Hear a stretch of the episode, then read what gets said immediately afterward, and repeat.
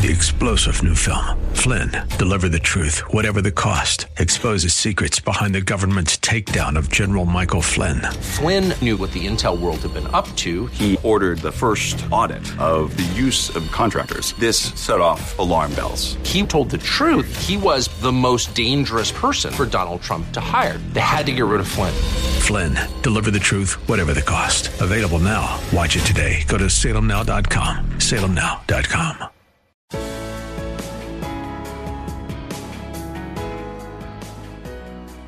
Bob Burney Live. Looking at today's news through a biblical worldview.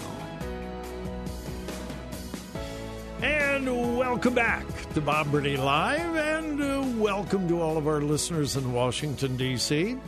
Listening to the Don Crow Show. Thank you for joining me. Well, in these last couple of segments, um, I want to I want to leave you today on an upbeat note. Uh, this is election day. People are bent out of shape, twist themselves into pretzels.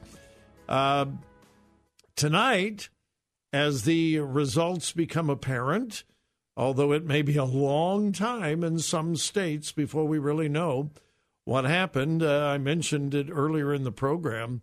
In California, they're saying now it could be days, it could be weeks before they know the final outcome of the election. Really? That's where that's where we are. Anyway, as the results of the election are known, obviously there are going to be some very very happy people. There are going to be some very very sad people. There will probably be some angry people. Well, can I tell you from the authority of Scripture, the real future of America is not going to be determined by the results of this election. Now, I am not saying it's not important because it is. Please understand that. I'm not ignoring the importance of this election or other elections or the importance of the whole election system. I am certainly not diminishing the concern about the integrity of elections. And no matter who wins tonight, tomorrow, with the House of Representatives and the Senate, somebody's going to say the election was stolen. Um, if Republicans gain the House, Democrats are going to say the election was stolen. If Democrats maintain control of the House and the Senate, Republicans are going to say the election was stolen. Well, I don't know whether it's stolen or not, but I know this God is in control. Now, again, does that mean that we do not have personal responsibility? Of course not. But God already knows the outcome, and the real future of America is dependent upon the spiritual condition here in our country, not the political condition. And yes, they do impact each other. But I just want, I just want to say this. If your party gains control, if the election goes the way you want it to go, well, wonderful, rejoice. If it does not, the world has not come to an end, and God is not surprised. I just want you to know that. Please keep your emotions in check, keep your priorities right, and keep your focus upon the God of the universe who has all things in control. Now, I wanted to share something with you today as we move towards the end of the program. Just how applicable Scripture is, how up to date the Bible is. I, try to give my listeners evidence of this continuously. I say it all the time. I was raised in a in a church of a bunch of Missouri and Arkansas hillbillies in Southern California. No, that's that's true. My church in Southern California in the Los Angeles area was made up primarily of Oklahoma, Arkansas, and Missouri transplants to California. and we didn't mind being called hillbillies at all. In fact, we kind of we kind of wore that with uh, with pride. But my pastor, who was from Missouri, had a limited education formally, but had incredible knowledge of Scripture. Used to say all the time, the Bible is more up to date than tomorrow morning's newspaper. Ah, when I was young, I didn't pay a whole lot of attention to that, but it stuck with me, and I have learned that that is absolutely true. And I come across examples of this continuously. Here is a Newsmax story from today. This is a current story, and here is the headline. You ready for this? Science proves laughter really is the best medicine. Now, you've heard that phrase many, many times. Laughter is the best medicine. Well, do you know where that comes from? In fact, do you know where most of the common phrases that we use today come from? Comes from the Bible. No, seriously. Proverbs 17:22 written thousands of years ago says, "A merry heart doeth good like a medicine." Can I read that to you again? This is Proverbs 17:22. A merry heart doeth good like a medicine. In other words, laughing, being merry is like taking medicine. And so we have the phrase, laughter is the best medicine. That's from Scripture. That's interesting. This article begins with You will rarely hear a doctor say, Get a good belly laugh and call me in the morning. But research shows that a giggle or two can help you lose weight, reduce stress, boost your immune system, and more. Now, where does this come from? Well, let me quote. According to the Journal of Neuroscience, laughter releases endorphins in the brain through certain receptors. This induces a state of euphoria similar to the reaction from addictive narcotic drugs, but without the side effects. Yeah.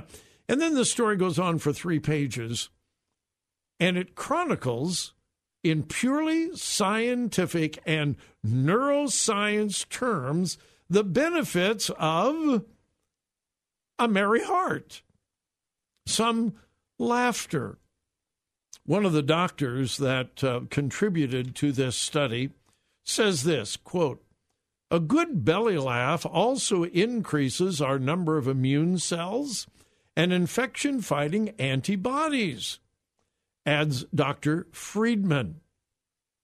Uh, he holds a postdoctorate certification in neurology. And he's written a book, of course, uh, Funny Bones, and uh, so on and so forth. Anyway, the, uh, the article goes on and gives proof and evidence of the benefits of a merry heart the benefits of some laughter. Now, the Bible does not say that we laugh at all things. That's not what Scripture says. But if we really can trust and believe our God, if we really understand that God is in control, then yes, even in some deep, dark times, we can have a merry heart. I don't have time to go into it because I'm coming up on a break, but there's a world of difference between happiness and joy. A merry heart, from a biblical perspective, is not just laughing for no reason or making up laughter. It is understanding that our future is in the hands of God and not circumstances. Hold that thought. I'll be right back.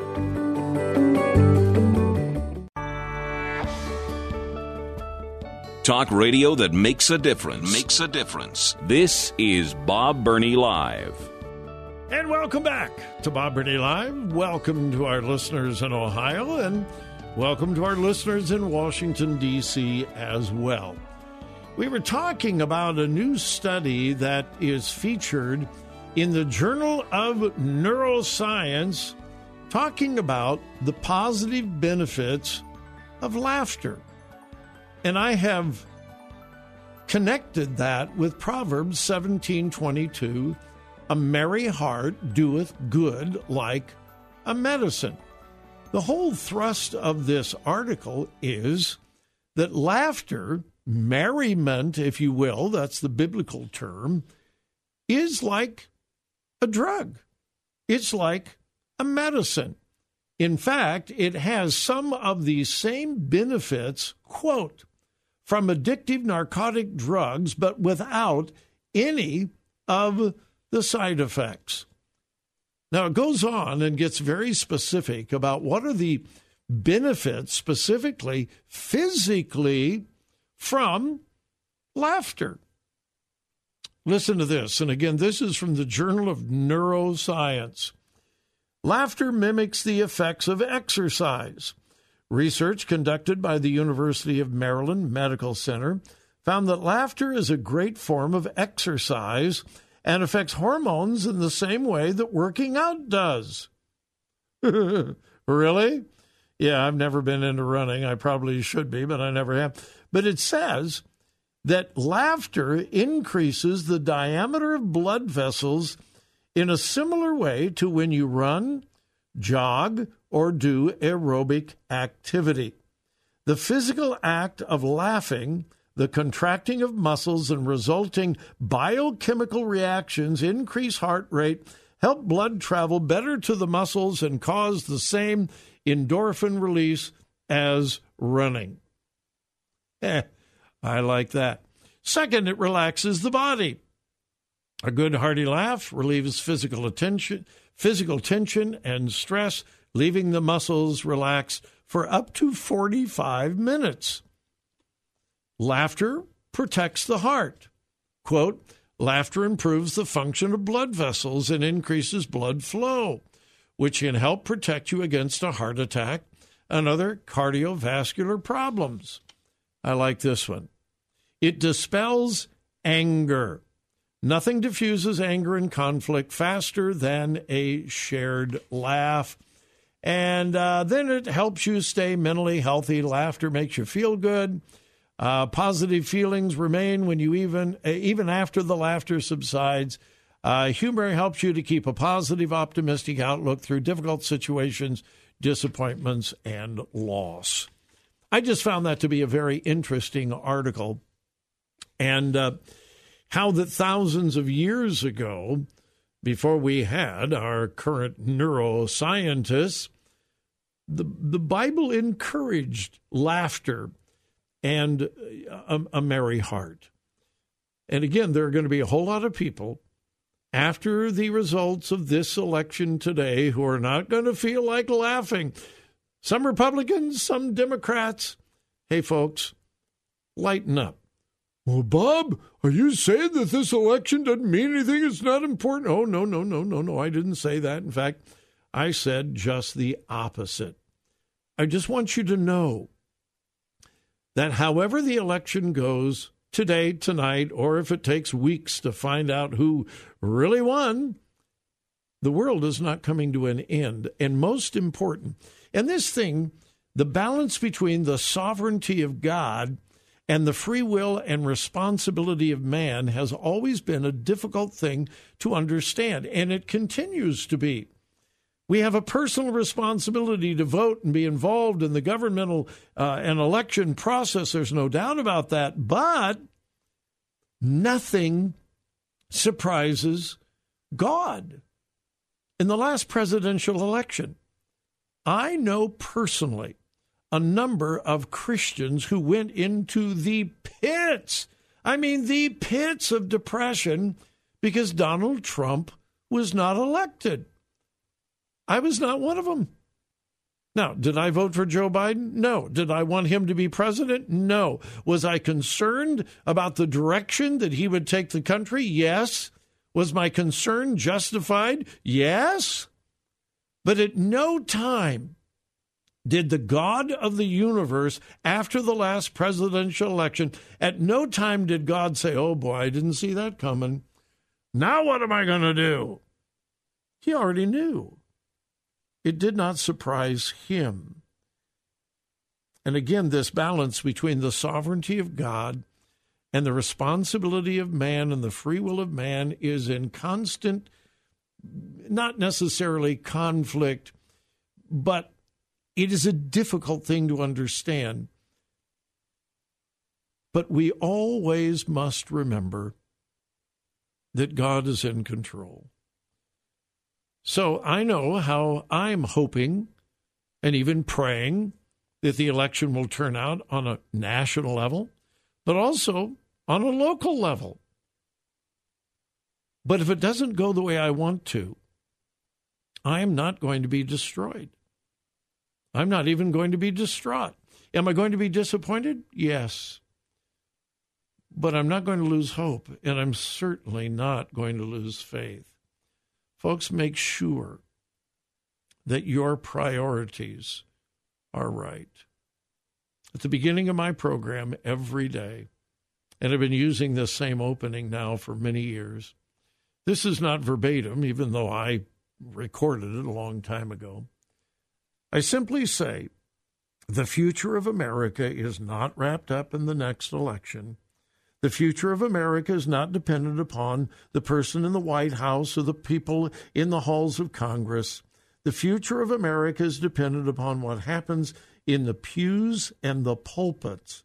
Well, we don't have many pews anymore. The chairs and the pulpits of America. And I really, really do believe that.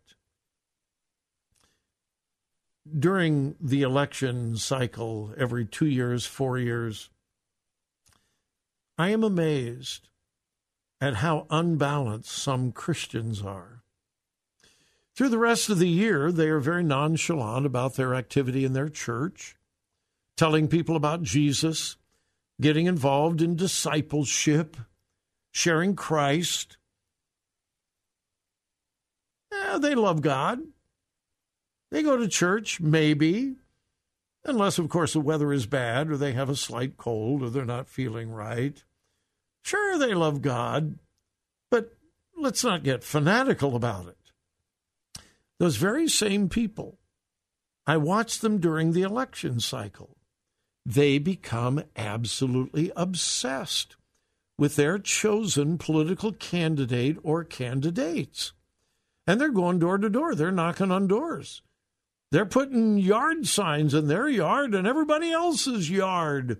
They're campaigning and they're giving and they're donating, and they become absolutely obsessed with the political process.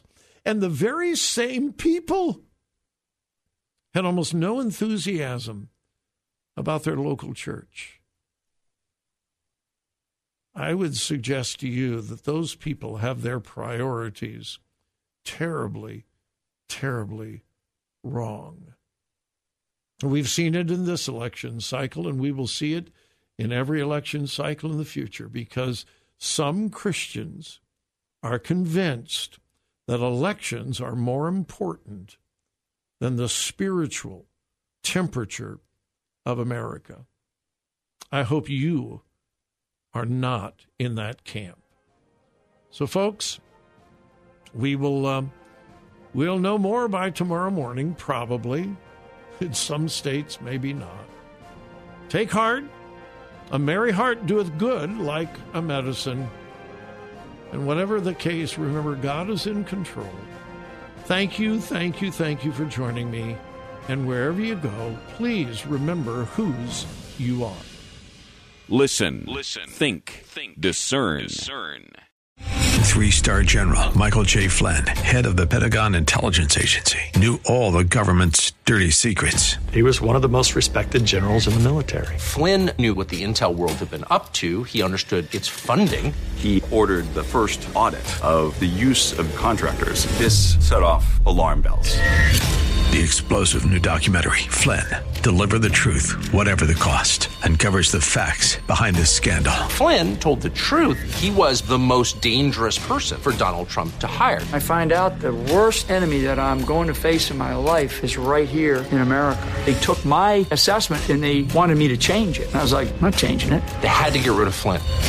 With in depth interviews, archival footage, and never before seen personal records of the man behind the headlines. I just felt like I was drowning. Flynn, deliver the truth, whatever the cost. Available now. Watch it today. Go to salemnow.com. Salemnow.com.